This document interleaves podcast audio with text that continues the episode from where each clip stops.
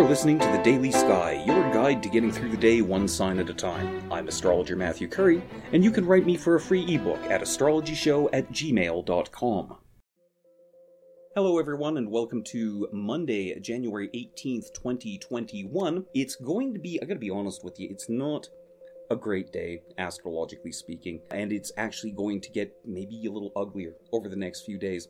So, first of all, I want to remind you all to click on subscribe or allow notifications, because believe me, if there's ever been a week when you're going to want an astrologer walking you through things one day at a time, it's this week. Now what we have is, in the morning, the moon is in early Aries, and it is making the conjunction to Chiron, and that can make for some ouchy feelings, which in and of itself doesn't necessarily mean it's a disaster. I mean, that happens once a month. But here's the bigger picture, is that we're just coming off of the exact Jupiter square to Mars and Uranus, Mars and Uranus being almost exactly conjunct now. That square is still in full effect, plus Saturn is about to join that square to Mars and Uranus.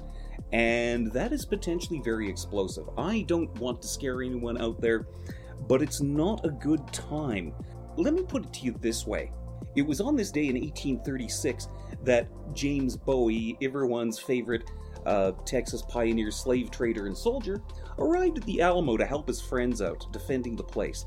And, you know, you can look up for yourself how that ended for him. Like I said, there are some days when you really want an astrologer to walk you through things one day at a time.